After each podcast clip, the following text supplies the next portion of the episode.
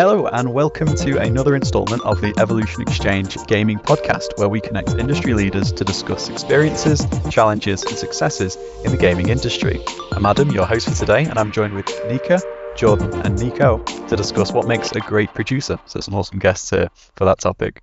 Uh, before we jump into it, uh, let's work our way around the room with some introductions of who you are and what type of producer you are. So, uh, Nika, do you want to kick us off? I think this whole podcast will be uh, Niko or Nika. exactly.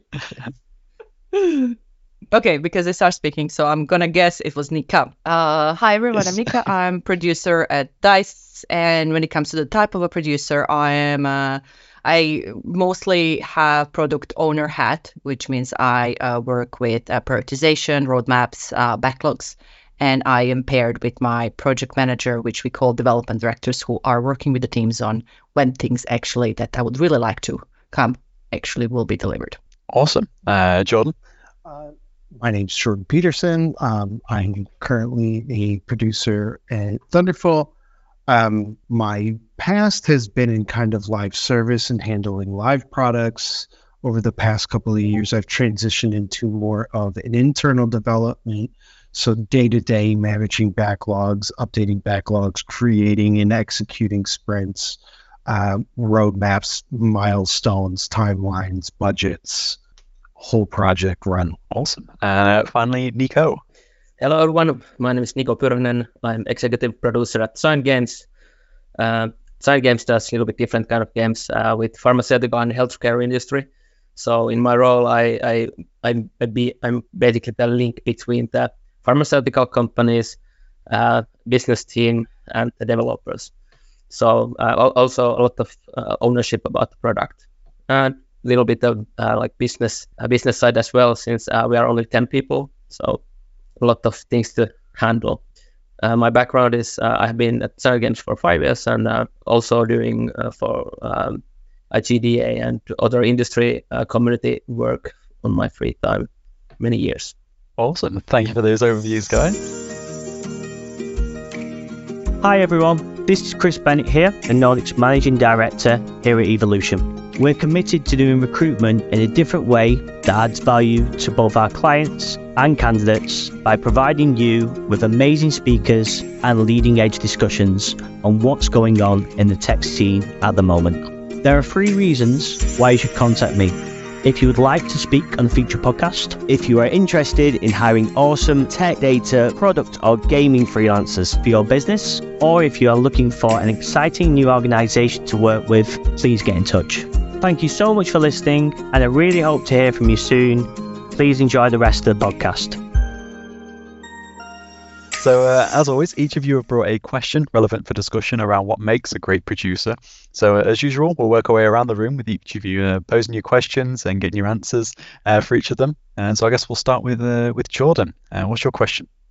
Um, as a as a producer, typically working with teams requires some rapport um, which falls heavily in soft skills. I, I'm interested to know what are your best practice for facilitating work out of your team. All right, I'll open the the floor for here. Everyone is jumps in, jump in first. I can start. There's a, there's a silence. I'll kick it off. I have um, um I'll, I'll try I'll try not go really into depth as I'm very passionate about this topic. Now feel so, free to go in. yeah. So TruePass, I mean, I've been at Star Stable before where I had the role of a product owner, which was which was pretty much a producer, but I was both a project manager and a producer. So at the same time, I work with, uh, what Jordan mentioned, I work with both on the backlogs, priorities, and the roadmaps, but also on um, the actual planning with the team uh, on how to deliver um, on those, uh, on the priorities and uh, on the on the items that you want to uh, create. However, at Dice, I took on a little bit different role where I uh, mostly focus on the actual product owner role, where the project management part of it is uh, handled by someone else. Um, and when it comes to facilitating teams, what I did realize in working also in very different teams, I went from like working with a small, smaller 10 people team, uh, I would say much younger, um, more junior, and then going to big teams up to 60 people. Um, definitely different facilitation tools are needed for different types of teams and different types of work. So I personally really love if if people are not, if developers are not really familiar with the planning and understanding why we plan things, I really, really like whiteboards and post-its. Like that's my like kind of a baseline. I, this is the way how I learned planning, and I really like it because it really helps you visualize the work that you do. You can do slicing. You can do like, hey, this is what we want to do. Cool. This is the most important thing. We break it down. We color code it by craft, and then we go into simple estimations by half day, day, two day. You know, we do days, but then the team learns. Okay, why do I do planning? Why is the planning so important? when you're a more mature team, but you know you've been through that road, you're already in Jira, you're already in spreadsheets. Um, then it is, I think, it's it's really good to use those tools as as tools such as Jira gives you a really good overview of you know the burn down charts. Okay, um, uh, you can do a lot of like performance reviews of like how like how did we estimate? Did we estimate it well? And also like you just input a lot of data and it actually gives you okay this is when things will be completed. Um also one thing i really find important is, is visualization. So when i work with bigger teams when i don't actually do the planning itself, but I'm trying to communicate this is what we're trying to do and trying to get team, you know, rallied around it and then they will, you know, break down and do their own little their own plannings in the separate teams. Um, I like using the tools such as Miro, for instance, uh, just because it's a giant whiteboard where I can very easily visualize, hey, this is what we are doing. This is why we are doing the things. This is what we're trying to achieve. This is what. So it's a lot about explaining the the, the team the whys, which I believe it's extremely important as that then helps them under- find the best solution. So cool. Hey, I'm you know we are trying to drive week over week engagement on this feature or throughout this period, and they're like, okay, hmm, we have this and this idea, maybe we can do this, but we have these constraints. So does it fit? Uh no, but maybe we can find some other way. I usually have a lot of good conversations in when I set things up like that. So this is a, my little rant about it. I definitely agree that uh, the first things first is that team needs to know the vision. Uh, before that, we, we can't work together. And uh, when we have the vision, everyone knows what's the vision. Then we have to agree with the vision and commit. And then everyone needs to own it and um, play uh, up cards, as we as we said at Psyon. So we, uh, if if we do not agree with something, uh, we really like uh, inform about it, and uh, because everyone wants the best for the company and for the product, we discuss it through. If someone has some doubts about some idea or design feature, or anything, but so that we can everyone uh, like agree with the vision. That's that's like really important, and all the tools, as you mentioned, Jira and Miro and everything helps with with the communicating through the vision and the idea of the game yeah, I coincidentally I think those mirror my my biggest points, which is clear direction and and and development buy-in, right? Uh, having having clear direction, understanding what you want to make, where you want to go, why you want to go this way, and what problems it solves for the end user or your development team, depending on what kind of piece it of work it is and making sure that the development team is able to buy in so they're able to to properly estimate and get a healthy understanding and facilitate that work without without overscoping or or or or doing too much work and not being able to to execute on the piece of work at the end of whatever it is, whether it be a sprint or a milestone and yep. is extremely important to me as as a producer. Uh, I would just like to like kind of go on top of it because I really like that you mentioned, you know, be it a sprint or a milestone.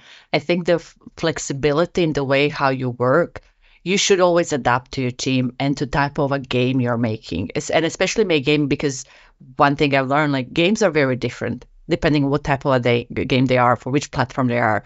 So I, I often have these discussions where, you know, uh, people try to shoehorn a bit certain like methodologies or processes they see in work somewhere else where you should be more flexible especially because the game development is such a creative environment uh, which you can't really have this very cut dry software development we're going to do in sprints every two weeks here's a portion of i don't know I always like take this example. So I'm making um okay, I'm making hardware. So I, I make a tank. I love tanks that's beside the point. But I love thanks. What, what you gonna do in two weeks? Oh, here's um, here's the wheel of a tank. like it doesn't work that way. like you have certain like you need to like first have concept art done. You need to have like like you know you can break it down, but you can't break it down in the most like the the by rules way, as in like we're gonna do every two weeks and then we're gonna have part of it done every two weeks. Yeah, exactly. Yeah, I think one of I think one of the biggest pieces. Um, a couple years back, I did um, Scrum Master certificate training, and the, a lot of what was covered in there, I realized I was already doing on a day-to-day basis. Um, Yep. um, I may not have known the particular methodology name or or terminologies for it, but I was executing these a lot of it on uh, on a day to day basis. What I did really learn there was there is no real right answer for any one particular team.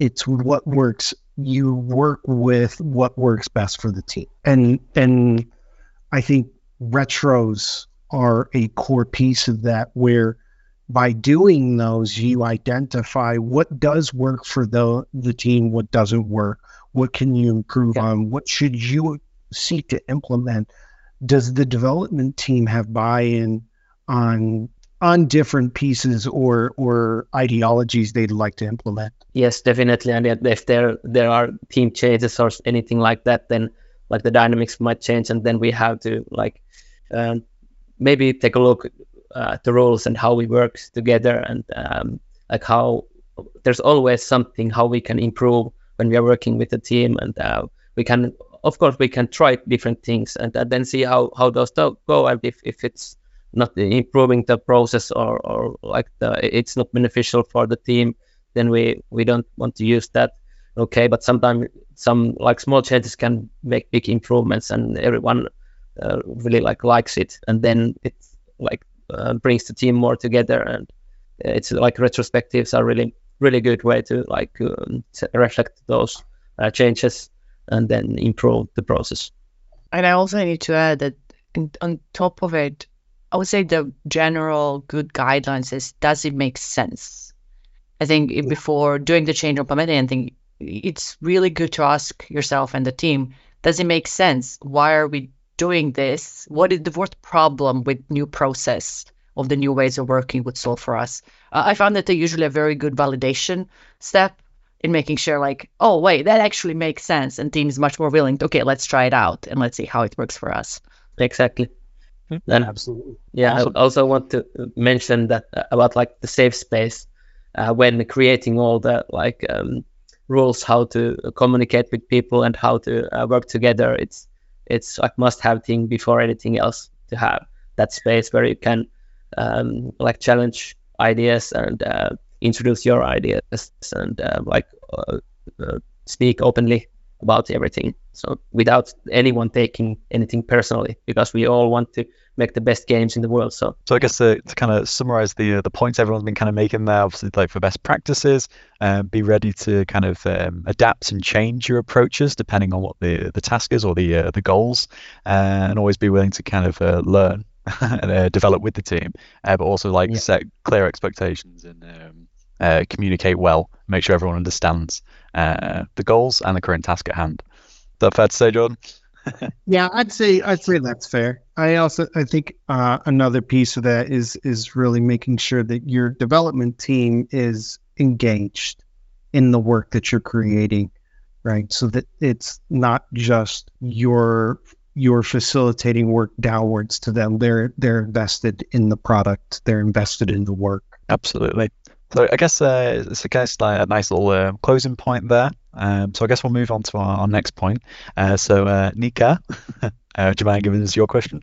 Yes, I want. I wanted to ask something a bit more trickier in a way. Well, it's not, but it's like it's actually touching upon something. Uh, you know, when things don't go really well.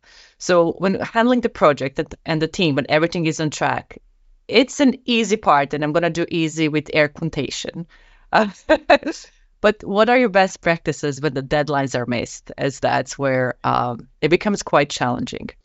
Um, I think the an experience I had at, at Funcom kind of embodies this, where it was how do we solve the problem and and not necessarily focusing on what caused it or or the fault. You, it was yep. let's let's identify how to fix it, document it for later, and and so that we have this and we remember what happened. But it's it's not point finger. You don't focus on the fail. Yeah. You don't point fingers. You don't you don't focus on on who messed up, where, when, why, how. It was how do we mitigate this problem? How do we come to a decision on how to fix it? And what are the actions we need to take? And it's and it's being decisive in the in those moments where you have to make you have to identify, you have to you have to focus on where you're going to what you're going to do, what those actions are, and and do it quickly, especially when you're working in something that's a live product in a live service, right? It's every minute kind of counts, especially like in in in a world where if your game goes down, right? Your your player base isn't you're actively playing those everything you do and uh is is I mean for a lack of better term it's it's dollars on the table that you're leaving but um it it affects your product and and so being in a position to fire on all cylinders and and and execute and fix the fix that problem and then look back at it later and and at the documentation what went wrong here? How can we avoid it in the future? Yes. Uh, like really um, well said. I, I, don't know do i have that much to add? But um, yeah just like even though it's the full panic mode try to stay calm and uh, defuse the bomb and then reinforce the team morale and then fix the problem. Um, like depending the problem, of course, like how we're gonna fix it. Uh, can we cut something? Can we update it later? Uh, can we outsource something? Can someone help us? Like what we do, of course, and then like make the plan and inform again everyone that needs to be informed. And afterwards, going through what happened, why happened, and of course not blaming anyone for mistakes or anything like that, but just like uh, going through what happened and why and how we can avoid those like in the future. Yeah, it seems like we are. Oh, sorry, it seems like we're all taking a very similar approach. And Jordan actually touched upon something that the reason why I asked this question as someone who worked on live service games for almost a decade now. So before this, uh, before working at Dice on Battlefield 2042 live service, I worked on BF5 live service, and before that, I worked at Star Stable, a game that had weekly updates. And that being said, what Jonah mentioned, when you have a live service game, when you miss a deadline, it has a big impact because there are yeah. plans being made what's going to be released when. Um, and uh, I mean, I I can say I think this is a safe, space. I can say we missed our deadlines. It happened. It's not nice. I think you really touched upon something first. Being sure that it's communicated because in a way you're reaching trust. You're reaching trust that you, as a team you committed to some deliver something on certain date. Uh, and you want to reestablish that trust by being very open, transparent, and communicate about okay, this is the and focus on solutions. This is the plan. This is how we can solve this together as a team and not just your team, but as a team as a whole. And I often see when the deadlines are missed and we, you know, we will not have something ready by time we need to have it ready. Usually, um, a good experience I have when we go outside of the one team to the whole team um, and ask for help. Hey, can you help us? You know, how can we solve this problem now? Because uh, we'll not be able to deliver a feature or content or something on time. Uh, but it seems like we all take the similar approaches in definitely not placing blame, we'll focus on solutions, and you know we'll tackle why and how it happened later. But because that's a we don't have time now to dwell on that, we just need to go into solution mode and crowdsource the solution mode from the rest of the team. Yeah. Mm, thank yeah. you. I guess that, that makes to- total sense, right? Because um, making games, it's it's hard. you know, everyone knows that. I mean, um, maybe maybe the players think, oh, it's just a cool game. I enjoy playing it. Must be easy, right? Uh, no, but I guess uh, you know, deadlines. It's surgery as far as anybody's concerned. Right. So I mean, like, it, deadlines. I have no idea. They will be missed. So. This is. this is a cry for help on the podcast. but um, but I guess to, to kind of summarize the uh, the points that obviously um, you know, be stay calm, carry on, uh, as the old mantra goes. Um, you know, these things happen. what what are the big learns? Uh, how can we make the uh, the game better or the uh, the future uh, sprints or milestones better uh, down the line? Yeah. Is there any any final points anyone wants to make before we uh, we move on to the next point? No. All right I then. think we all good. agreements about. Yeah, you- you've all been through hell with the uh, the deadlines. I, Um, I but- mean, it's uh, it's inevitable, especially in live Yeah. service, right? It, it's Yeah. inevitable that you're going to miss something. I, like, rarely does something just execute properly. There's there's always something that goes wrong. It can be minor, it can be major, but there's always something that goes wrong. So it's it's realizing that the warmth of the fire isn't isn't going to burn you out, right? And and let's focus on the problem. Yeah. Let's focus on the solution. Let's action on that solution and get this product back in right like Nika said, establishing trust in, in not only in your development team but your player base, right? And and making sure that they're in a position to be able to continue enjoying the product that they that that they like. Absolutely, I love it when uh, kind of um, you know the community managers engage with the uh, the player base, kind of like say, hey, we're missing the deadline by like a day or two uh, for like live service. But here's like double XP for an hour. I don't know, uh, just something as an incentive. Uh, definitely This not is me asking- like smiling in the Yeah. background. This is the Maybe with the, like those who play Battlefield 2042 might see certain resemblance here. might, might not. Although we've been really good. I'm very proud of the team. Of uh, usually they we hit most of our deadlines. So I, I have to give huge kudos to the team uh, working on the live service of 2042. absolutely. Uh, but I guess we'll move on to uh, Niko. Uh, your question. Yes. So my question for the podcast is, uh, how do you balance the business realities with the creative vision in a game project? You don't. people in the people listen. They can't see us laughing. like there's this smile you of just like, oh, you, you just don't. Uh, I can. It takes a lot of effort, but she. your choice. Um, coincidentally, I think I think for the to give yourself the best business reality, prototyping execution kind of comes into play here, right? And and that and that kind of ties into your creative vision, right? And putting yourself in your best, giving yourself the best opportunity to realize that creative vision allows you to better execute on those on those business realities or or gives you a better product to to push those business realities um, but i think at the end of the day the the business realities always kind of dictate some fashion or another about what your creative vision can truly be whether it's um, res- uh, a developmental restriction, a budgetary restriction, uh, uh, platform restriction, whatever those those those tend to be, I think they always kind of come into some. They're always going to have some sort of weight on your creative vision.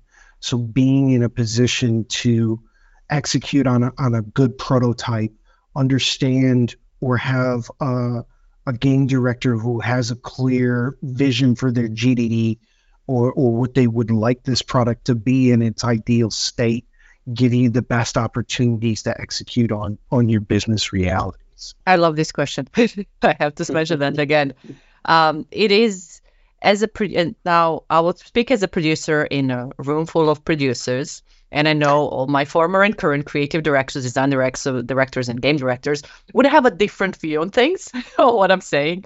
However, as a producer, that is always a challenge because um, as a producer, I am aware of you know the business targets i'm aware or timelines i'm aware that how easily it is to slip by changing things in the middle of it and how much the whole my whole Yes. plan crumbles um, and the only thing i can say are the experiences on the shop floor like how throughout the years i worked with my creative counterparts because um, i was never the creative director you know leading the creative direction of the of the game but i've always had to and am working um, with those colleagues, um, usually as partners. So uh, quite often um, it's about to- talking a lot with the creative directors and aligning, making sure that we are on both of us are aligned Uh, and that's mostly so it doesn't affect the team because team gets extremely stressed and um, confused if they hear one from the creative direction, be the design director, narrative director, art director, and one from their producer. So I always Absolutely. make sure that exactly that we are aligned. So we hash it out between ourselves. Yes. we come on yeah. to common ground, a common agreement, and then we go with that to the team. And that really helps to for team to okay, we understand we have one direction. We don't have multiple directions coming from uh, different people. A unified front, absolutely. Exactly. Uh, which you know, depending on the people, some people are more easy to work with, some people are not that easy to work with they're all creative, so they're all very passionate and very creative and have amazing ideas, which sometimes it's difficult to say no to um, and sometimes which um, I, I I hope no one will get offended, but I love it. I love this descriptor. It's like you herd cats. and I heard this from my fellow producer. That's exactly what you're doing. You know, you're helping herd cats.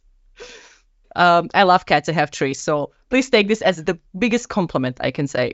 Uh, so for me, it's usually, you know, building the, the very strong relationship with my creative direction so we can, you know, work together to present, as you mentioned, your unified front and uh, one direction to the team, which takes into account both business realities as well as the creative direction for the game, or the parts of yeah. the game. If you're wholeheartedly agree with that. Thank you for the great answers. Uh, for me, it's uh, of course a little bit different since we are uh, much more smaller company. We we can be agile, but our partners, like uh, pharmaceutical companies and healthcare industry, they are not that agile as we are. But um, what how we have been um, balancing it is that uh, we all when we do productions we we do like really hard feasibility studies regarding the topic if is it if it's uh, ADHD or COVID-19 or something we we study uh, with the professionals like what's the um, like uh, goal of the game? And then we uh, start building building the game starting from the like what's the problem? How can we turn it in the game mechanic for example? And then starting build the game on that. And uh, of course um, we come up with multiple ideas like uh, design ideas and then go those through with our partners and then decide uh, what's what's suitable for their budget and uh, that's how we it, it's kind of like old fashioned way to do uh, game products that we have like really good plan like timetable and budget beforehand we are not uh, that agile like other mobile game developers, but uh, it's kind of must have when you work with uh, companies like that. And uh, we, we can't do like just start making really nice idea sounding game and afterwards implement. Okay, let's have a vaccines in this game and how we're gonna do that. And then if we if we would do that like that, then the game wouldn't be. Uh, it, it could be uh, entertaining but not that educating or, or vice versa so we we have to keep those two things in mind uh, starting from beginning yeah, you're definitely in a very unique position with like uh, the, the kind of games yeah. that you work on yeah I, I imagine your work requires far more hard data up front. Yeah yeah it is. in, in order to execute and that's i you're not going to get you're not to get the the freedom of being able to to prototype something and and very validate the data of does does this gameplay is this gameplay loop fun right?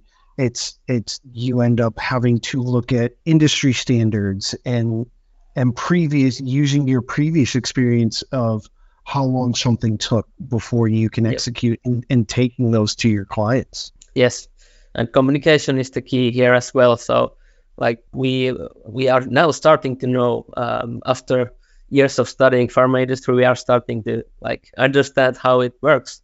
But pharma industry they don't know anything about the games of course. So it's a lot of communication between the um, our partner companies um, and they're like um, if there's for example patient unions or something like uh, experts by experience uh, we we have to go through a lot of discussions and um, like what's the game about? What uh, uh, is it any way offending to any patients for example? And how how is the media and how is the pharmaceutical regulations? And like and actually that's like one big thing is that when we uh, plan the productions uh, we need to uh, like understand that we can't do like quick changes for the game and we can't fix bugs afterwards. Usually, it needs to be like bugless versions because it's from the pharma companies and um, or made with pharma companies and um, like testing times and going through all the regulations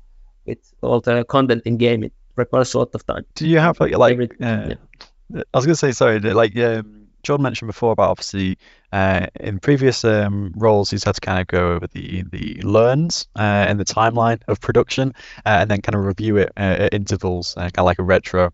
Um, do you ever find you have to kind of do that um, for like a, a, pitch for like validation for a project? Like we've learned how to avoid these sort of things. This is why this game is going to be be better. Have you ever been in that sort of situation before? Yeah, it's it's um, it's often yeah. no worries. But I, I guess um, is there any kind of uh, additional points anyone wants to make there on the business realities and creative vision? Kind of want sneakily. Uh, because it kind of ties into so i have created my own triangle we all know about the triangles in production you know you have the quality of, uh, of speed at the third one the triangle you have the triangle what type of producer you are however i have invented my own triangle and i'm kind of now spreading it around so here's here's my opportunity. What I have discovered where I would say the best results come from is when you have this triangle between creative direction, so someone who drives the creative direction, someone who drives and has a hat of product owner, which means drives the game as a product, understanding, and have a and someone who has a hat of a project manager, which is pretty much a reality check for both of them. and honestly, that triangle where you have and it that triangle is a team. They work together, but they also all pull in their own direction. And then when they come, the result of three of them pulling in their own direction, for me, it's usually the best one. It's the one that usually is you know, it's addressing all the necessary things you need to for a game as a product. Uh, it's making sure that it can be delivered on time. It has been validated. So this is my new triangle, which I think it's not doesn't exist everywhere and everything, but I believe it's very important to have the best results in the end. Interesting.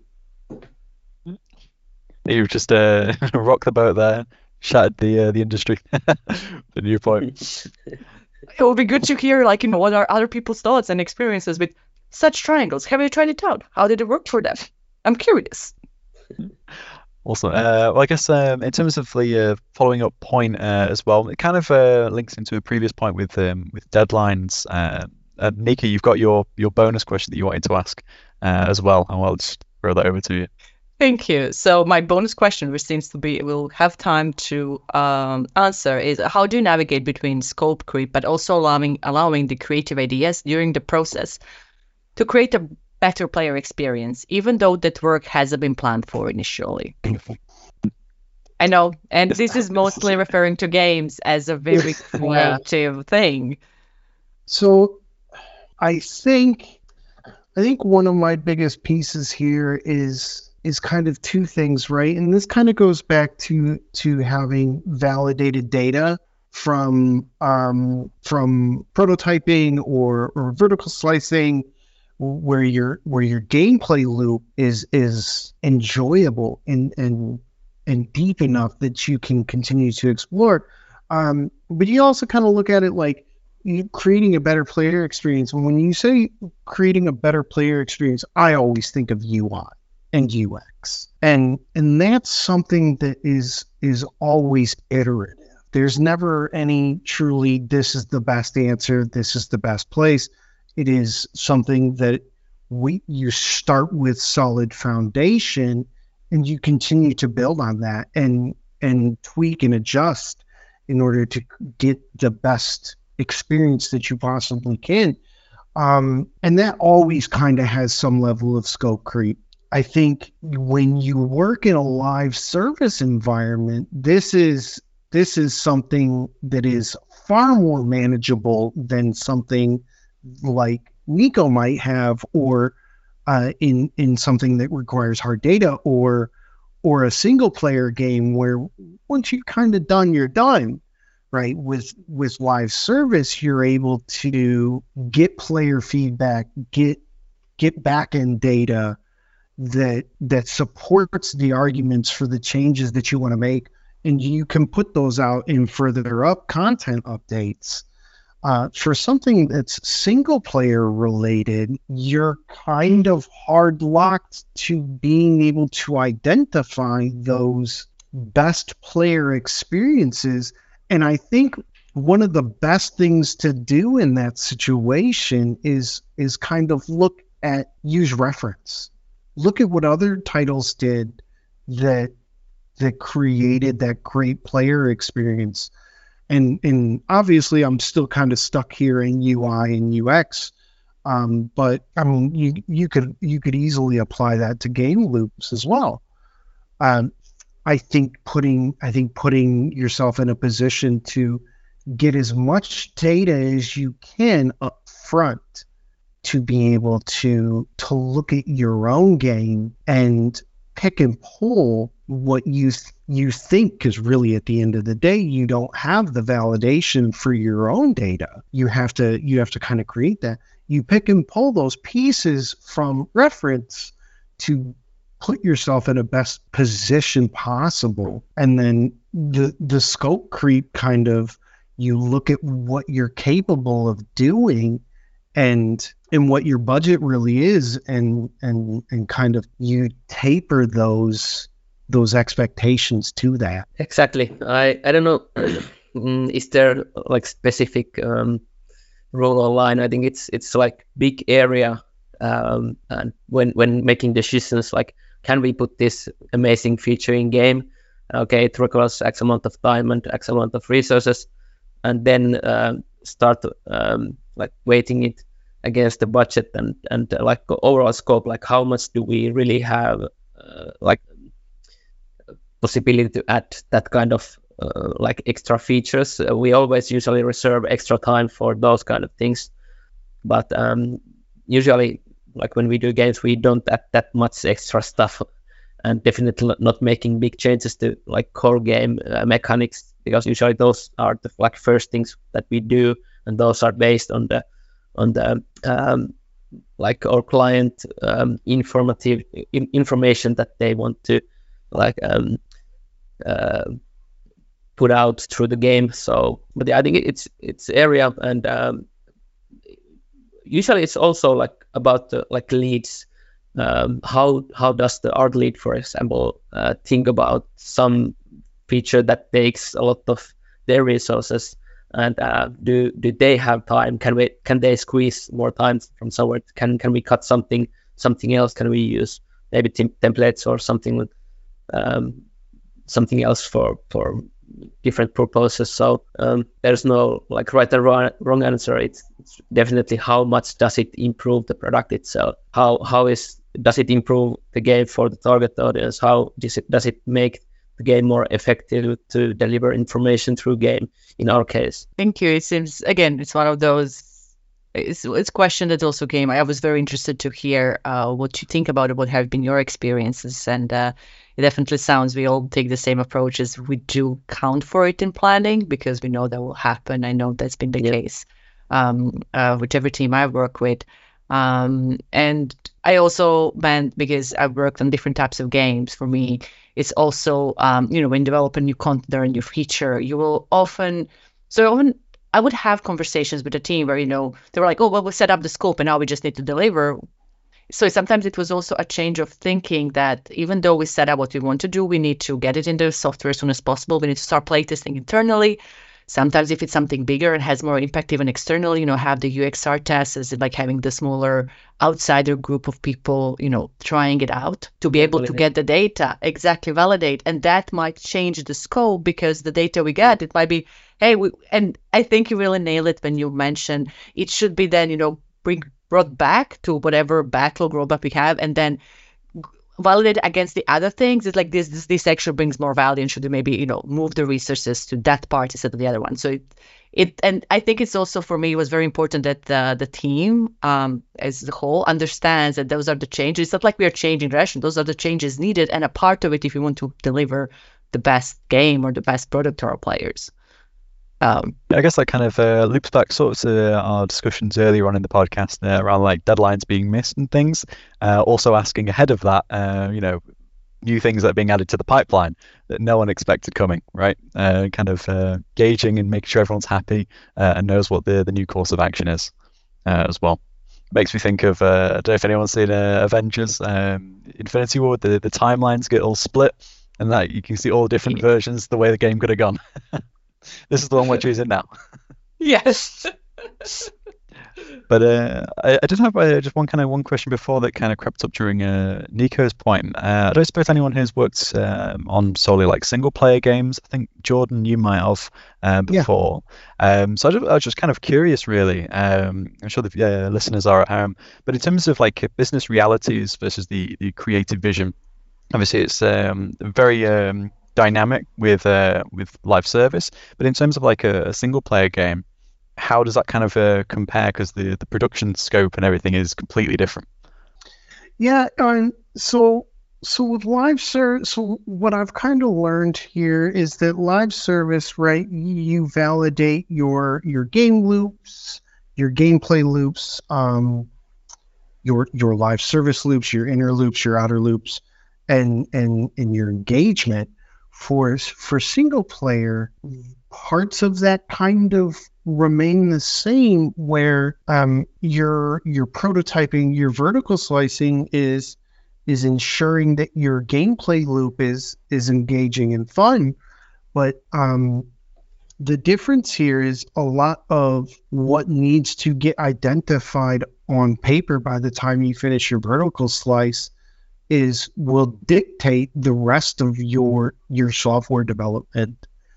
And so um, coincidentally, I'm kind of going through this now where um, I am I am pushing for creative direction to to have their vision clarified for the team and and understand what they want to make so the team knows where they're going.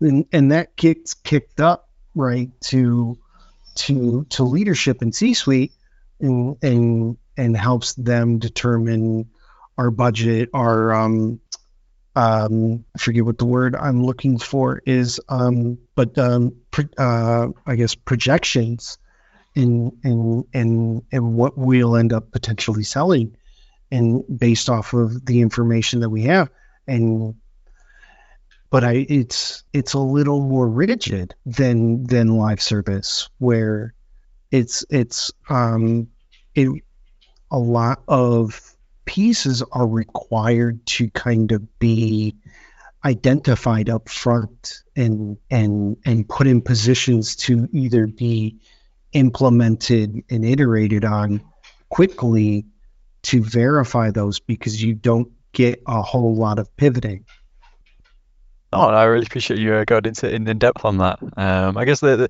the, what kind of spurred the question in the back of my mind was thinking of uh, like Bethesda titles that spend nearly a decade each in development, and I just think, how do you start that plan like ten years before release? It must be a, a nightmare for the producers. when there are games big as that, yes, it's a it's not an easy undertaking, but you also have uh, usual internal uh, not play tested, but into the UXR testing. I, I, I mean, it's I haven't worked on single player. I had a privilege to work um, on the 2042 before it was released as the one.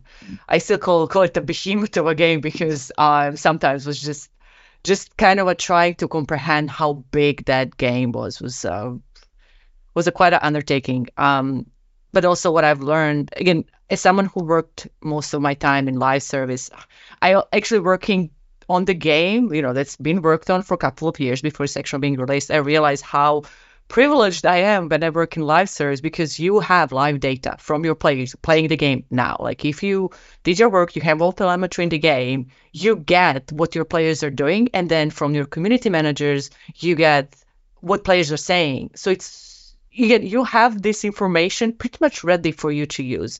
Um, and once when I worked on the game that you know you work for years before it's actually being out released, I realized how much of a privilege it is to actually be working with a live service game where um, you don't have the data. You you do sometimes have to guess and then try and validate it with uh, various testings, but um, it, it is sometimes just guessing that hey, we think this will work. Yeah, I, that is you know that is the great benefit of live services that just there is so many different avenues for you to obtain data that can better inform your design decisions and the directions you can go and in your pipelines. It's it's it's so gratifying honestly. And and i and it's not to say that doing a single player isn't gratifying but it is it is the challenge and the the nature of that.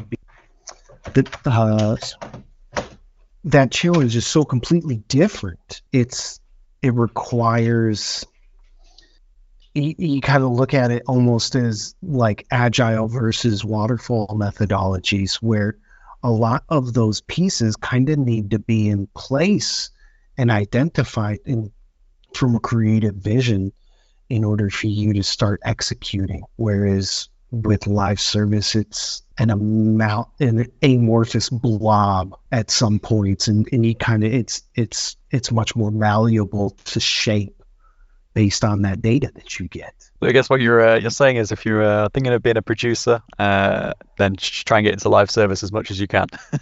I think i think i don't i mean i necessarily wouldn't say that but i do think it's you get uh, it's I wouldn't say easier because right, like making no. games is rocket surgery, but um, it is uh, it is far easier to execute on than say um, than than a single player game, and and you have you have far more avenues of information being fed to you to better inform you and and and push the direction of your game than something that is is kind of like building everything all at once, throwing that fireball and hoping it hits. Yeah, absolutely. And like you say, it's definitely like a rocket science, but it's just choosing which type of rocket you're going to build, right?